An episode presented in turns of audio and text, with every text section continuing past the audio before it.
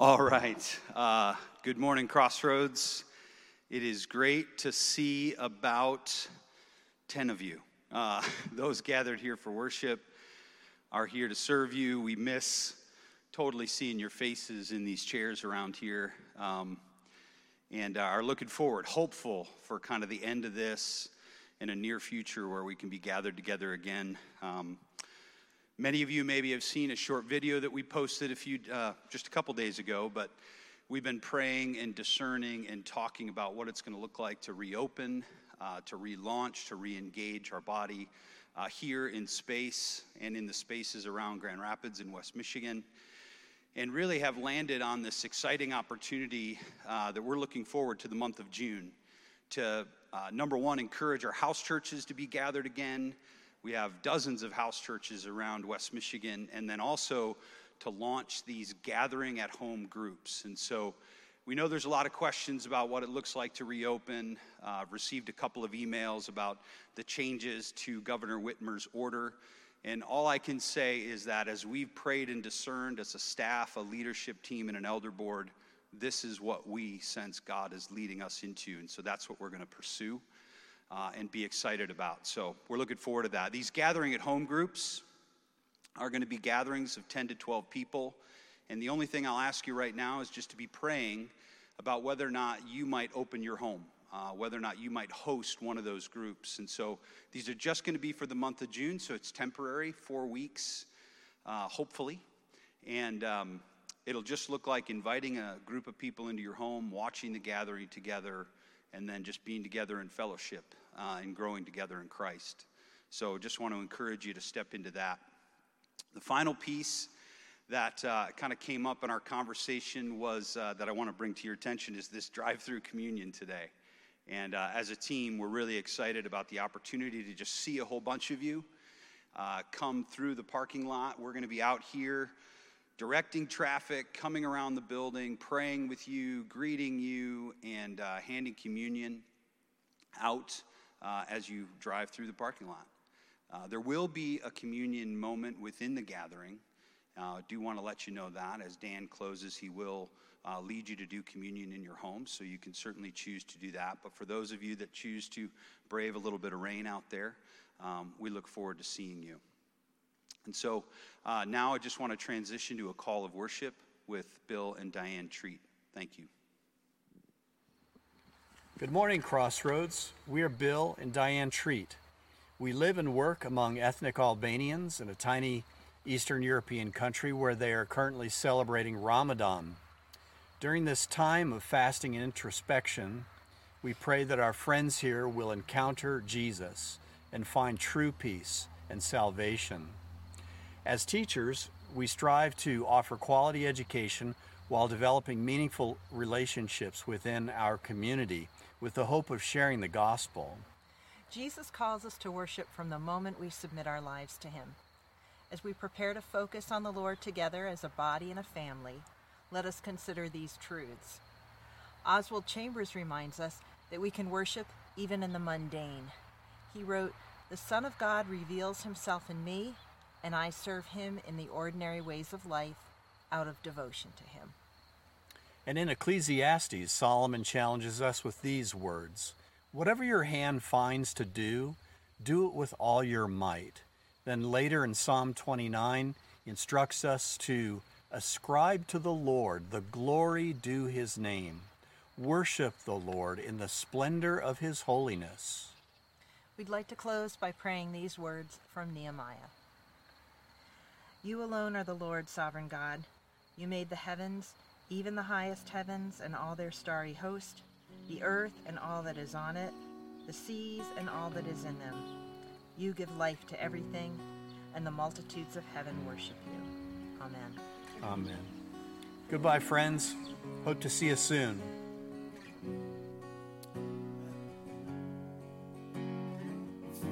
Before I spoke a word, you were singing over me. And you've been so, so good to me. Thank you, Lord. Before I took a breath, you breathed your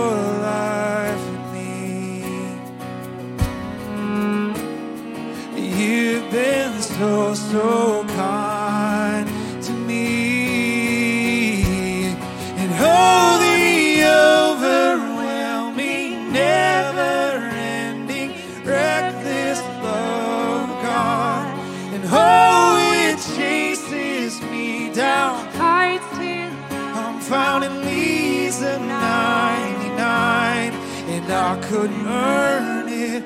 I don't deserve it. Still, you give yourself away.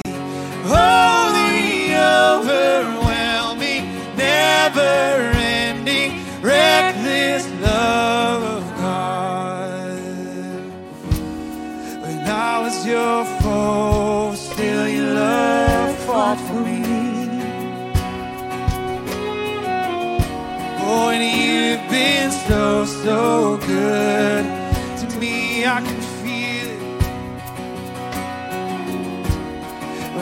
felt no worry.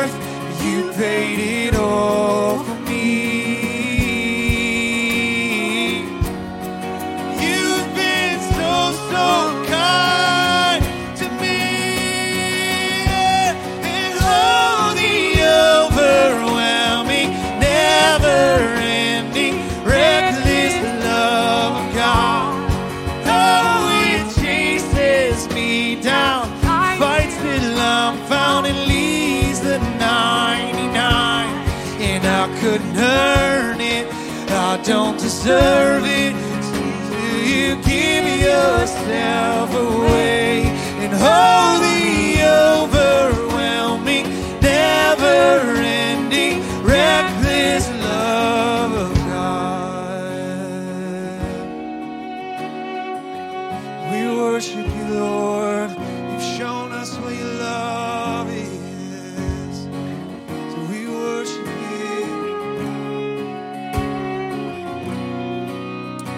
shadow.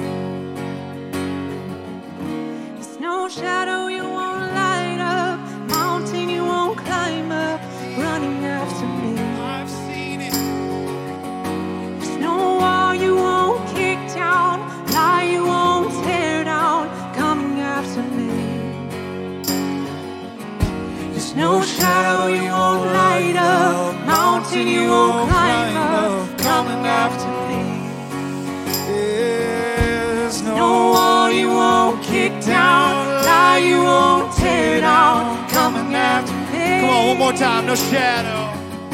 There's no shadow you won't light up, mountain you won't climb up, coming after me.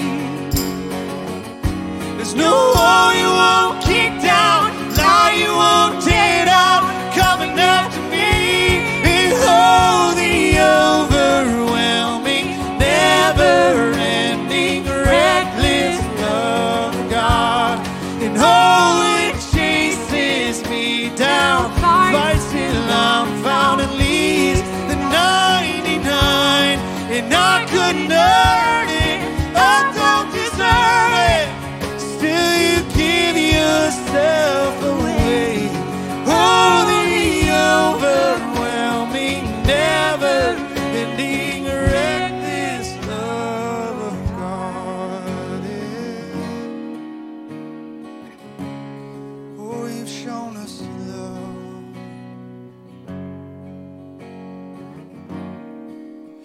were powerless to do anything.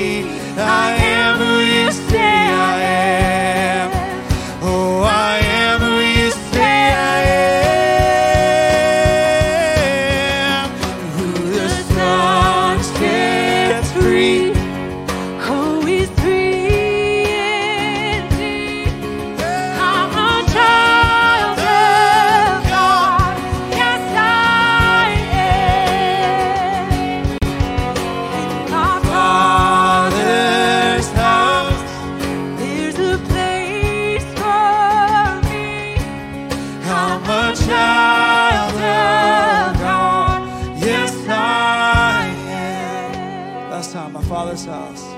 In My Father's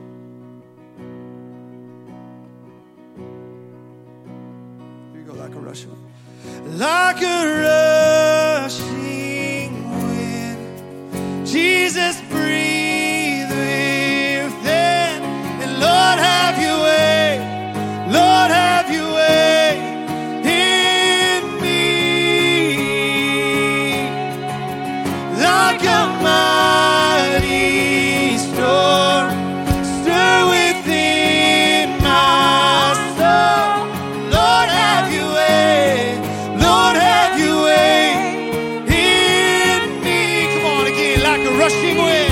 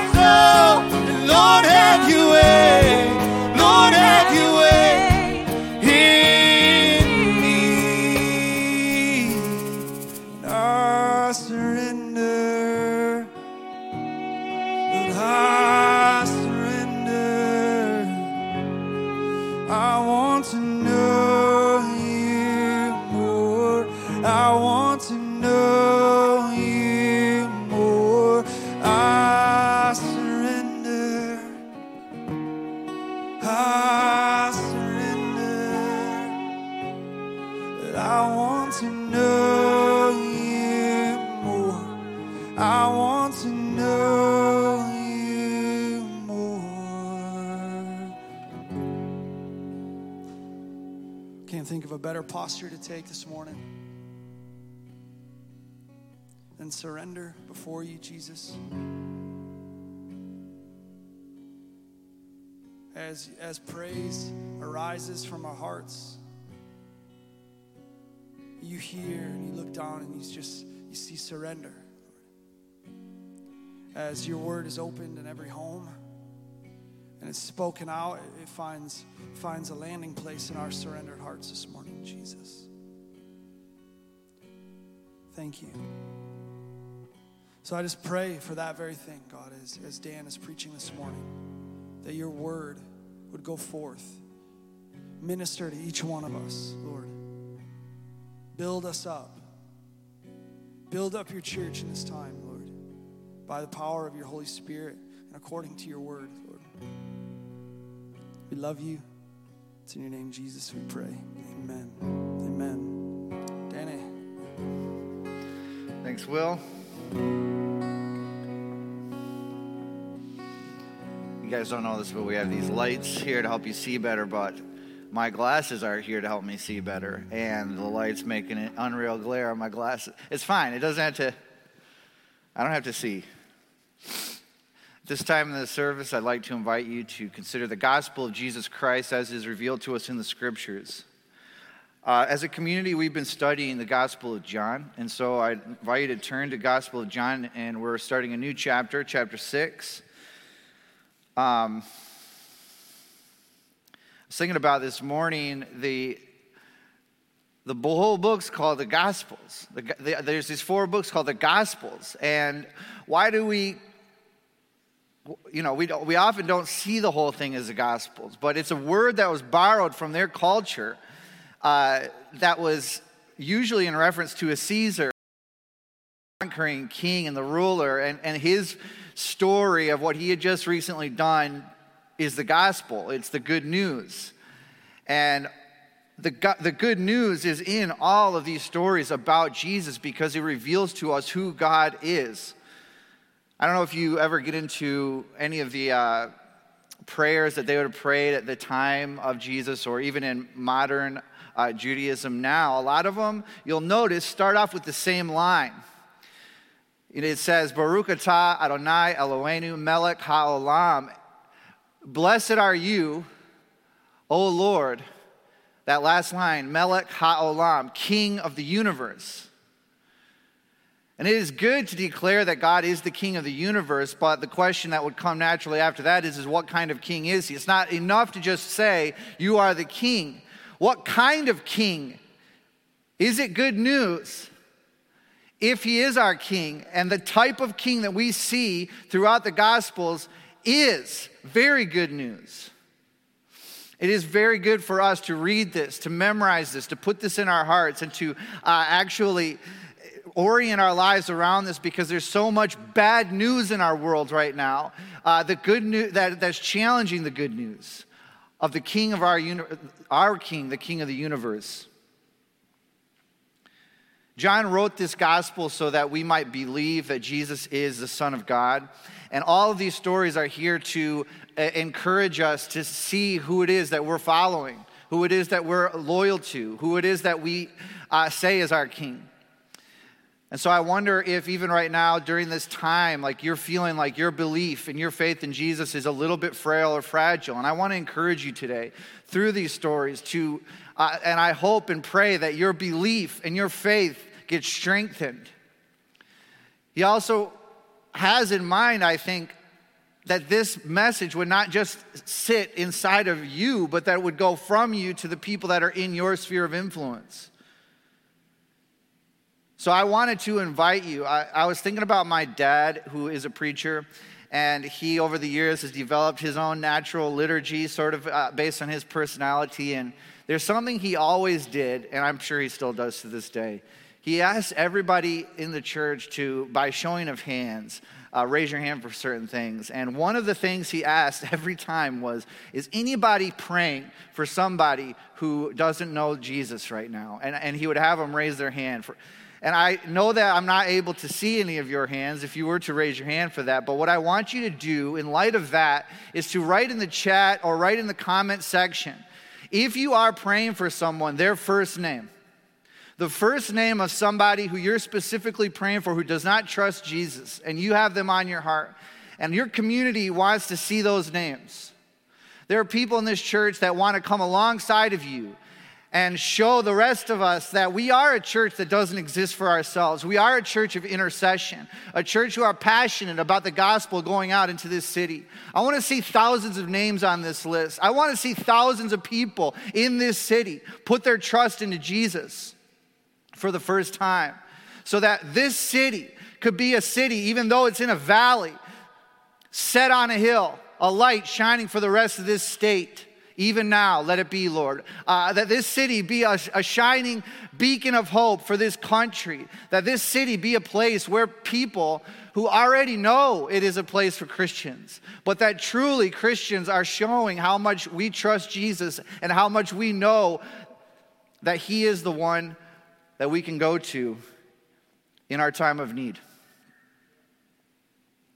So let's see those names go up on the chat and up on the comments, and, and maybe later on we can bring them into the service and pray for them. But as you see them, lift up a prayer in your heart and mind for the names that people are posting on there and come alongside of one another. Now, if you are at John chapter 6, I'll invite you to stand with me for the reading of God's word. And if you feel weird about standing in your own living room or by yourself, then I will compromise by you closing Pinterest or whatever multitasking you might be doing, because I know that in our homes is a very distracting place sometimes. And I believe that Holy Spirit wants to speak to all of us through His Word today. And so just find a way to honor that and make yourself available for Him to speak as I read from the Word of God. John chapter 6 and verse 1.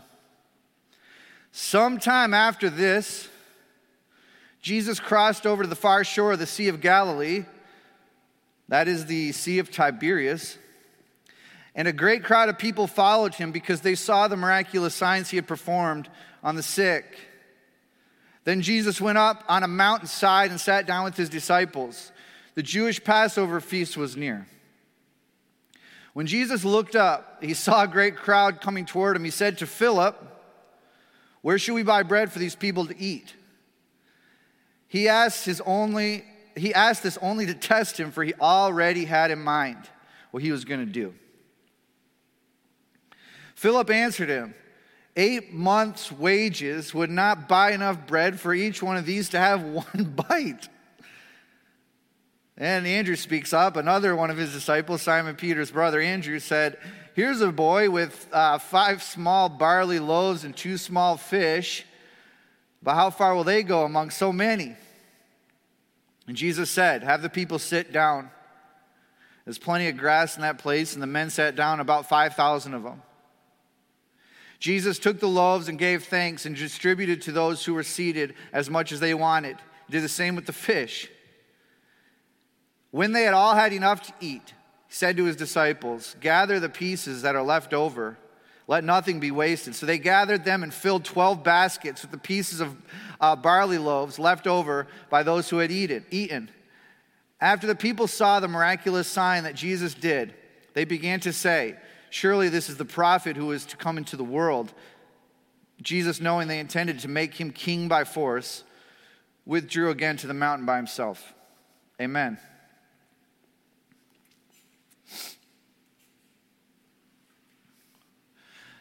This is a very important story.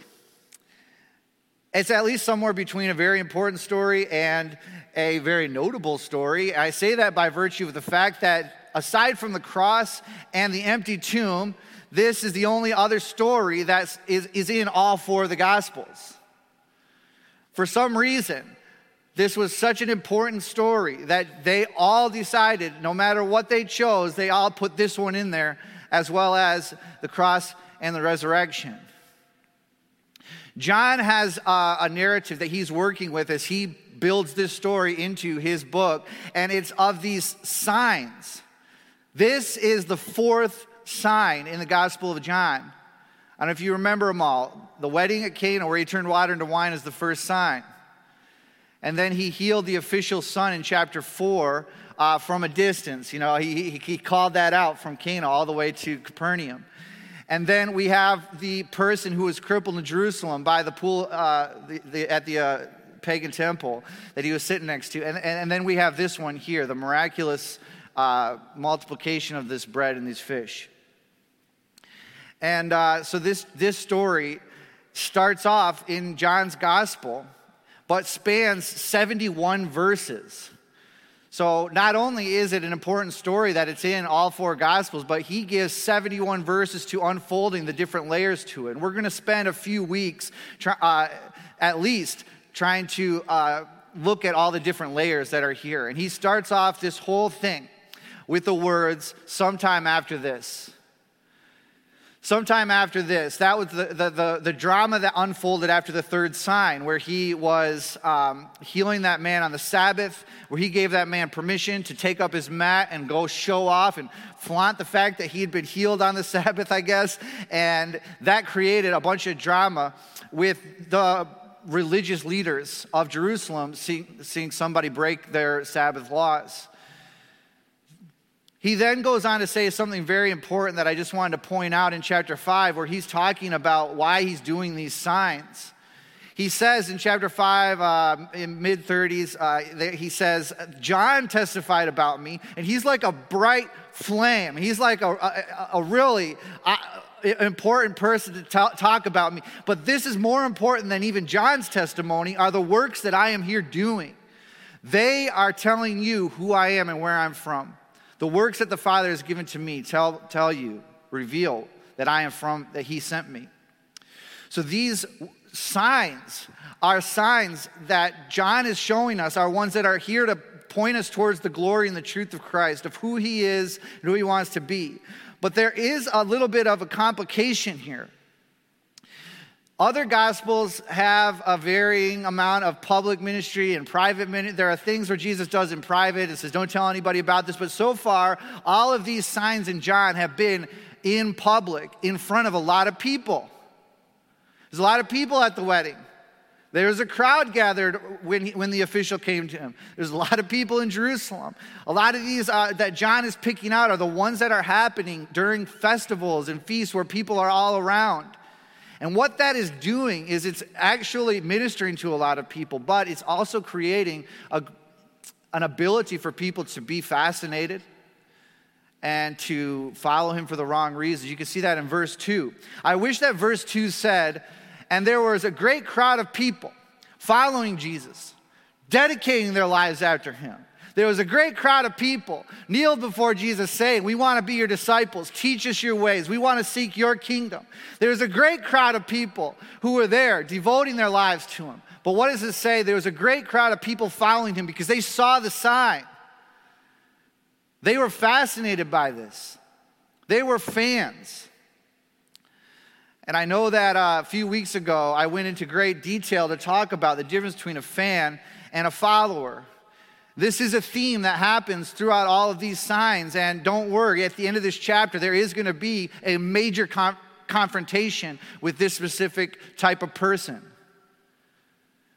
But as uh, the weeks have gone by, I've gotten a few people talk to me about what's the difference and how do you tell if you're a fan or a follower, if you're a true disciple or not? Is Jesus accepting my belief or not? And I think that one thing that comes to mind for me to tell the difference between somebody who's fascinated and somebody who is actually trying to be a disciple of Jesus is do you see a miracle here or do you see a sign? It is a miracle. All of these are miracles. But a disciple is asking the harder question as to what is this pointing to? If you don't ask, what is this pointing to, then yeah, it's just about bread. And I would love for this to just be about bread. I, I think that my job would be very easy if I had stories here of free wine and free bread. There'd be so many more Christians in the world if this was the story. It's not just about bread. And if you think it is, and if you leave the things that are happening in your life that are from the hand of God and not point, making the connection to what that means, you're kind of like my baby. My daughter, I have a 10 month old daughter. Her name is Penny. She is amazing. And I love to spend time with her. I was sitting yesterday with her, and I like to point out things. I want her to, to just, you know, smile and, and just be excited about life. And Yesterday, our dog Murphy comes in the room, and I say to Penny, Penny, look, it's Murphy. And I bet you could guess what she does. When I point at the dog, look at Murphy, she looks right at my hand. She will not look at what I'm pointing at, she's just staring at my finger. The person who just looks at the miracle and not the miracle, what is pointing to, is the, the difference between a fan and a follower. These are signs that are meant to point us to something. And so, what is the purpose of this sign specifically? I can sum it up in one word Where? The question that Jesus asks Philip in verse 5 and 6 as they're going back and forth about the food, as a good rabbi would, he, he asks a question, but it's a test. And he wants to see where Philip's at. And he asks him, Where are we going to get the bread? If we do not ask that question, it's just a miracle about bread. If we don't unleash that question on our hearts, we're not going to get to the place that John wants us to get to by the end of this chapter. Where are we going to get the bread? Where? It's a very important question for you to ask yourself. When I'm hungry, when I have a need, when there's something deep down in my soul that's aching, where do I go? Where do I go to get bread? Our world needs to know uh, uh, the answer to that question. When they look at you, what does your life say? That the place that you go to get satisfaction. Our world is hungry. Our world is crying out, Where? Where is the source of love? Where is the source of life? Where is the source of justice?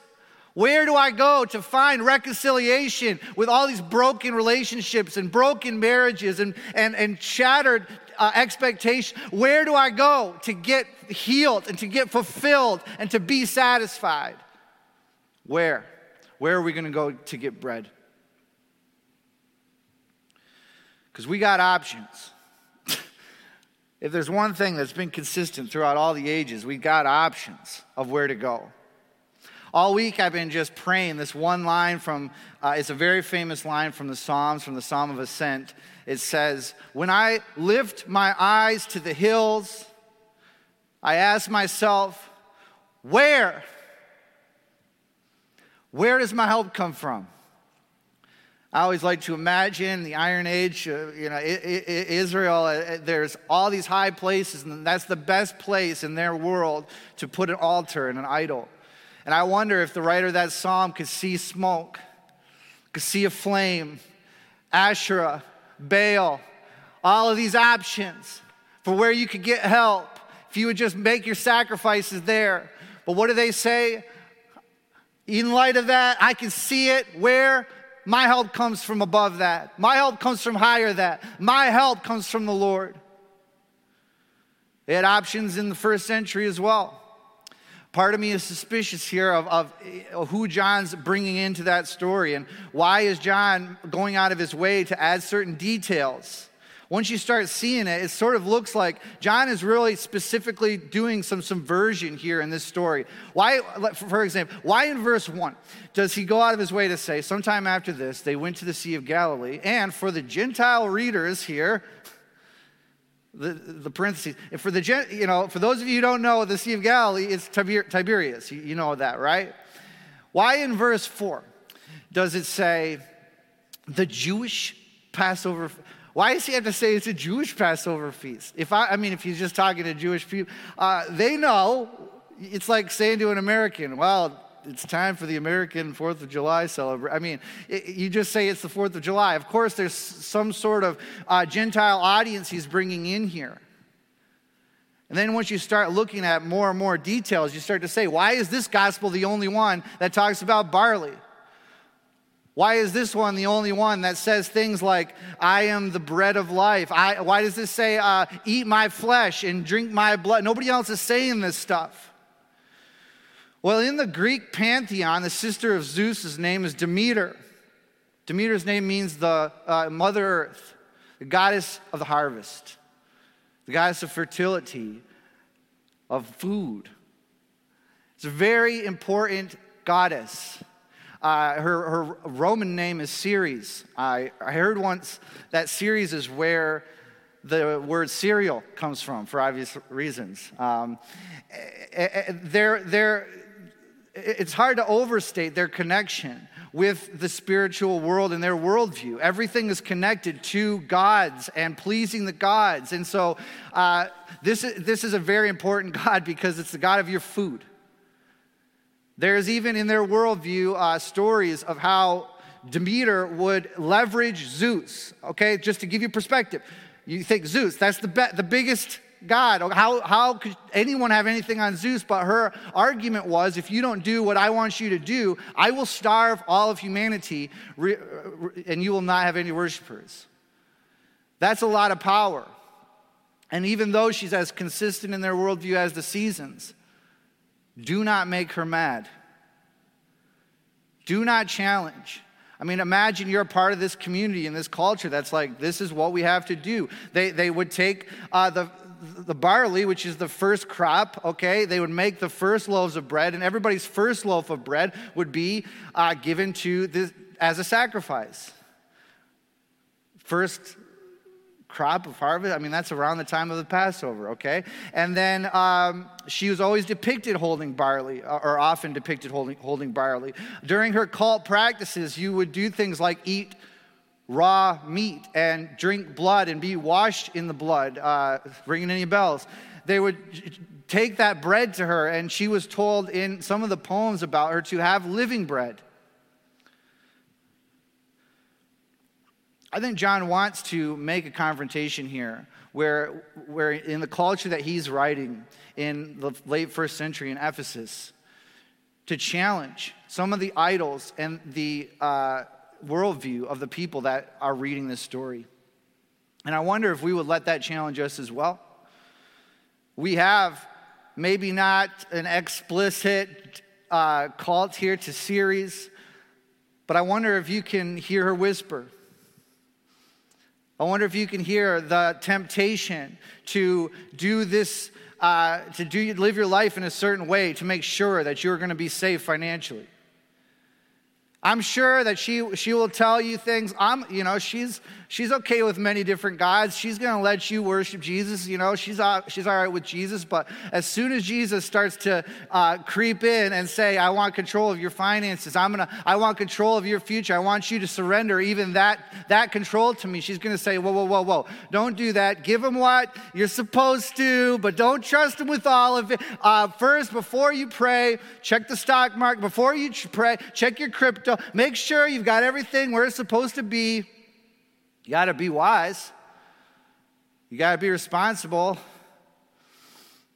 Ask yourself do I serve two masters? Jesus does not want us to arbitrarily give up our idols. It's not an ego thing with Jesus. Let me tell you something. Jesus wants to set you free from the cold, lifeless grip that the idols have your soul into. That false gods, they, they, they weigh us down and will not give you rest. They will not give you peace. They will not give you what they promise you. It's always going to be a take uh, from you.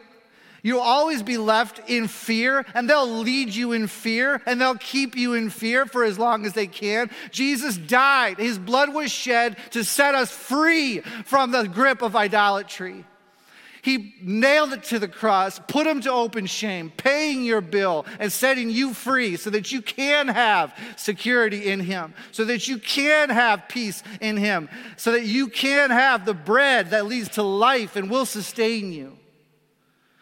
Ask yourself, where am I going to get bread? And is that working? Or am I continually left hungry? The bread that Jesus gives, the bread that He is, is the bread that leads to life and will sustain you. I'd like to make a comment on the conversation Jesus has with uh, Philip and Andrew. Seems like they kind of both are saying the same thing, so I'll just lump them together he says Philip, where are we going to get bread? And Philip says, uh, you know, it would take uh, eight months, you know, of worth of money to then pay for everybody to have a mouthful. So I don't know, Jesus, where, where do you think we're going to get them? Philip, uh, Andrew must be really hungry because he's volunteering some child's lunch to the cause, or maybe the kid offered it. I don't know. But when you're hungry, you do crazy things. I've been there. You know, just taking stuff from the kid. And so, what, what's he saying? Well, I have five loaves and two fish here, and uh, what is that going to do? It's not enough. They don't have enough. That's their answer.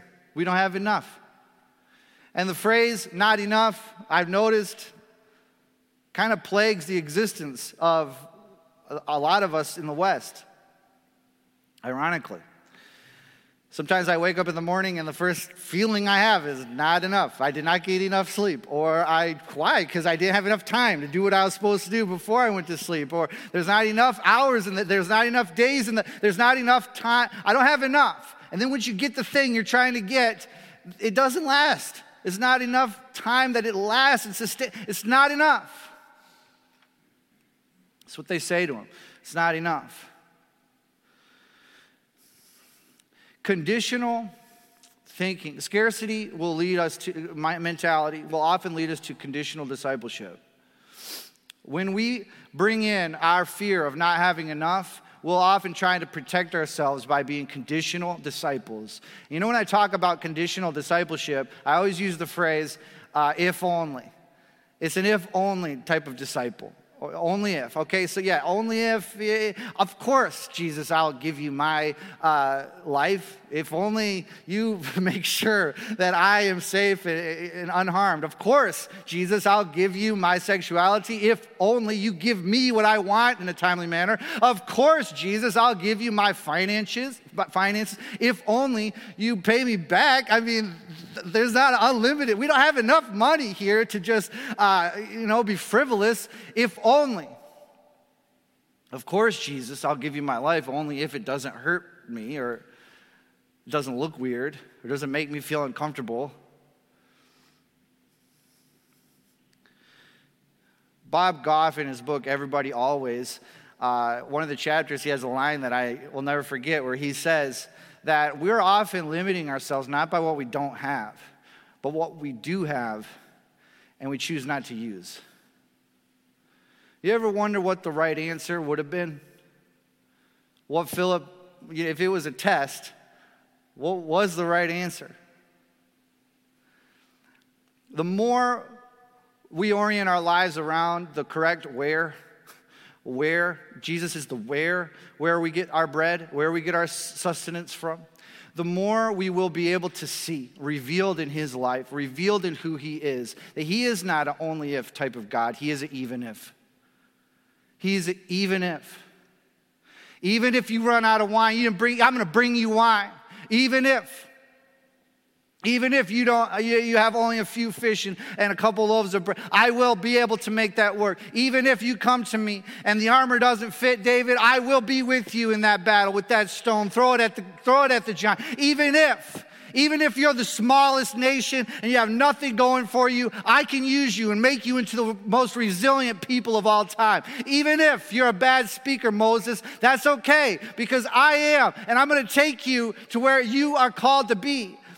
Are you called to be something right now in your life, in the life of your neighbors, in the life of your family, and you're being held back by only if type of mind, will lead into the one who will, may, will say, even if, even if everyone else abandons you, I will not abandon you. Even if you are a rebel to me your entire life, hanging on the cross next to Jesus, and you say, Remember me, I will remember you. The right answer, Philip is to say, Jesus, I don't know where the bread's gonna come from, but I know that I have the Messiah sitting in front of me. And if you say we're gonna eat, then we're gonna eat. Because I read my Bible and I saw Isaiah 55, verse 1 that said, Come to me, all who are thirsty, and I will give you something to drink without cost. I will give you the bread, I will give to you the feast. Isaiah 25, on this mountain declares the Lord, I will make a feast for all nations.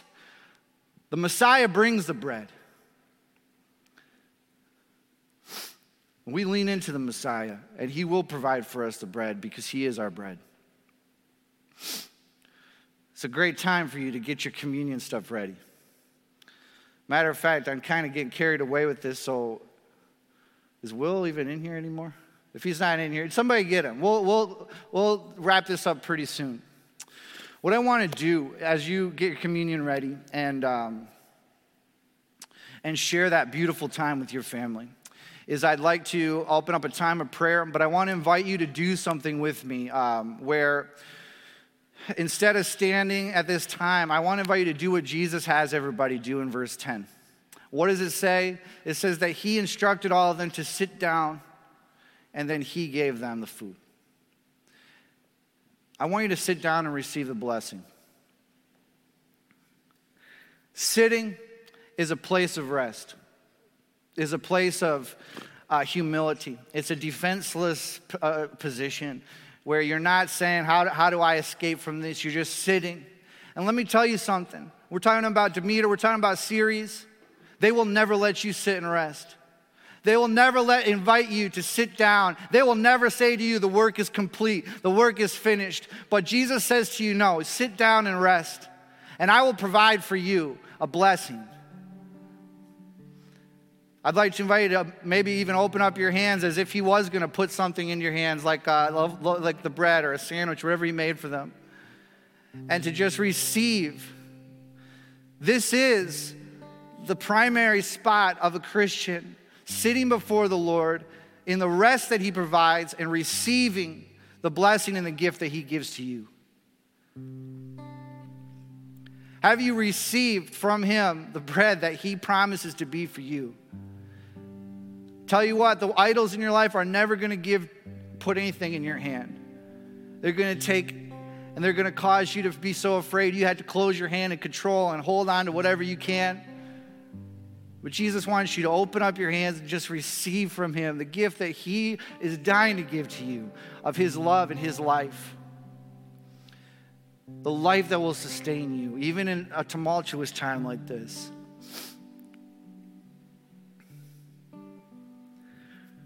Why don't we just take a moment and pray? I'm going to have some of the names that you guys wrote up, and, and, and maybe I can pray them out. Carrie, Tony, Susie, Rick, Gloria, Mary, Rob, Cody. These are names that are coming up before our community, and we, we lift them up as a kingdom of priests to you, Lord. And we say, move powerfully uh, and, and, and reveal yourself to them this week. Justin, Ann, Kelsey, Austin, reveal yourself to them as the living bread. Holy Spirit, do your work and convict them to help them to know, to see that they're going to continue to be hungry and they're continue to be empty without you. Becca, Jesse, Jess, Alex, Jordan, Holy Spirit. Help us to then repent from our idolatry and our and walk away from our the lie uh, uh, that there is not enough to go around and to receive the eternal bread that when we eat we'll never go hungry again that you give so much to us that we'll be so full that there's 12 baskets worth of stuff left over for everybody else that's around us. Help us to walk in that truth, to live like that's true, and to give from what we have been filled up with uh, to our neighbors and to the people that are around us so that they can too experience the living bread that we experience. Where do we go? I just want to invite you at home to just pray this prayer out loud with me. Jesus, you and you alone will satisfy.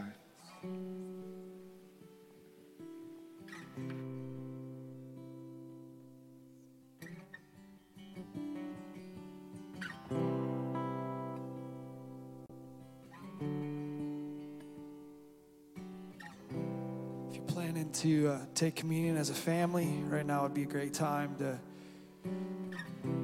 grab the bread and grab the juice and maybe someone can just uh, maybe take turns just serving it to each other as we sing the song.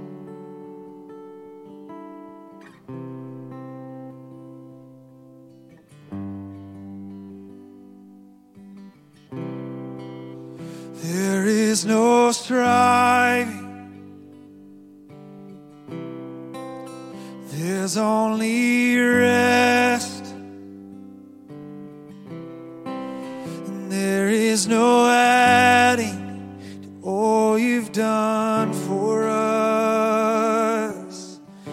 No need to perform. There's no performance. Oh, no need for us to hide. You know us completely. Still, you gave your life. Come on, just say thank you. And we thank you, Lord. Done it all. And we rest in your completed work. You overcame both death and grave. And he made a way to the Father's heart.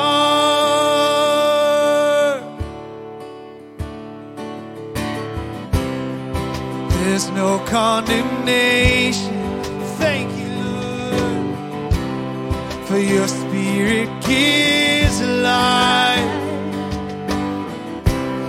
My debt is forgiven by the blood of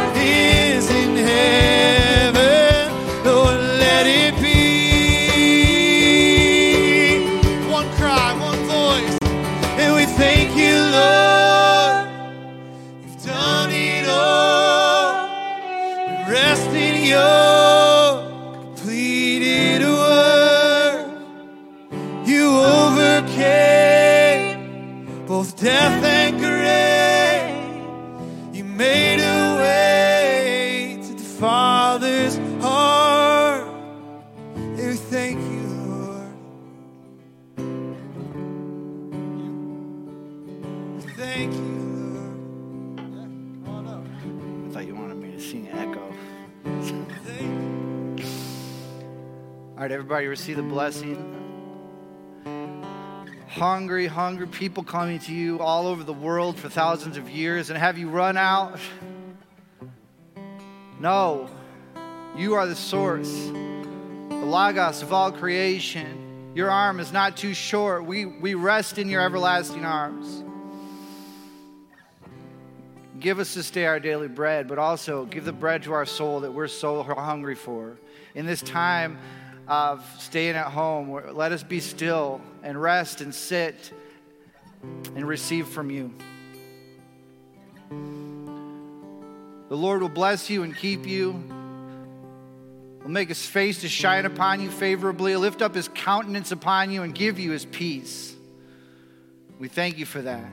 It's something that the false gods and idols in our lives will never be able to give us any of that. We thank you.